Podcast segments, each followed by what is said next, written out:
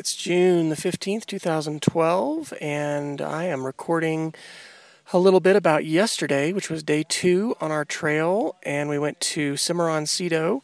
Both of our first two days on our trek were really, really low mileage, you know, easy days. It was probably only maybe two or three miles for us to I don't know, maybe it was four, but you know, around three miles to hike from our initial camp with our ranger, which was at Cathedral Rock. And this photograph that I'm including with this audio was a picture of Alexander at the spillway or dam, which was right below Cathedral Rock. And we refilled our water.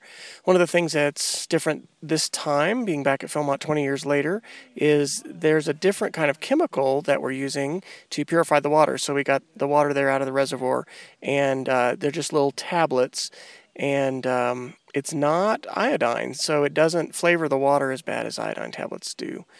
But anyway, this was a great day. Uh, we went rock climbing. Um, the boys did. I was the photographer.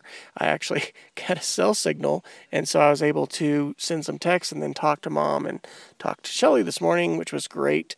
Um, the boys really enjoyed, especially this rock gym that they had built um, at the Cimarroncito camp. So they had seen three bears pretty regularly in that area. Um, the highlight for me was definitely the hot showers. They have propane heated showers there, which is an incredible, wonderful thing, like very rare.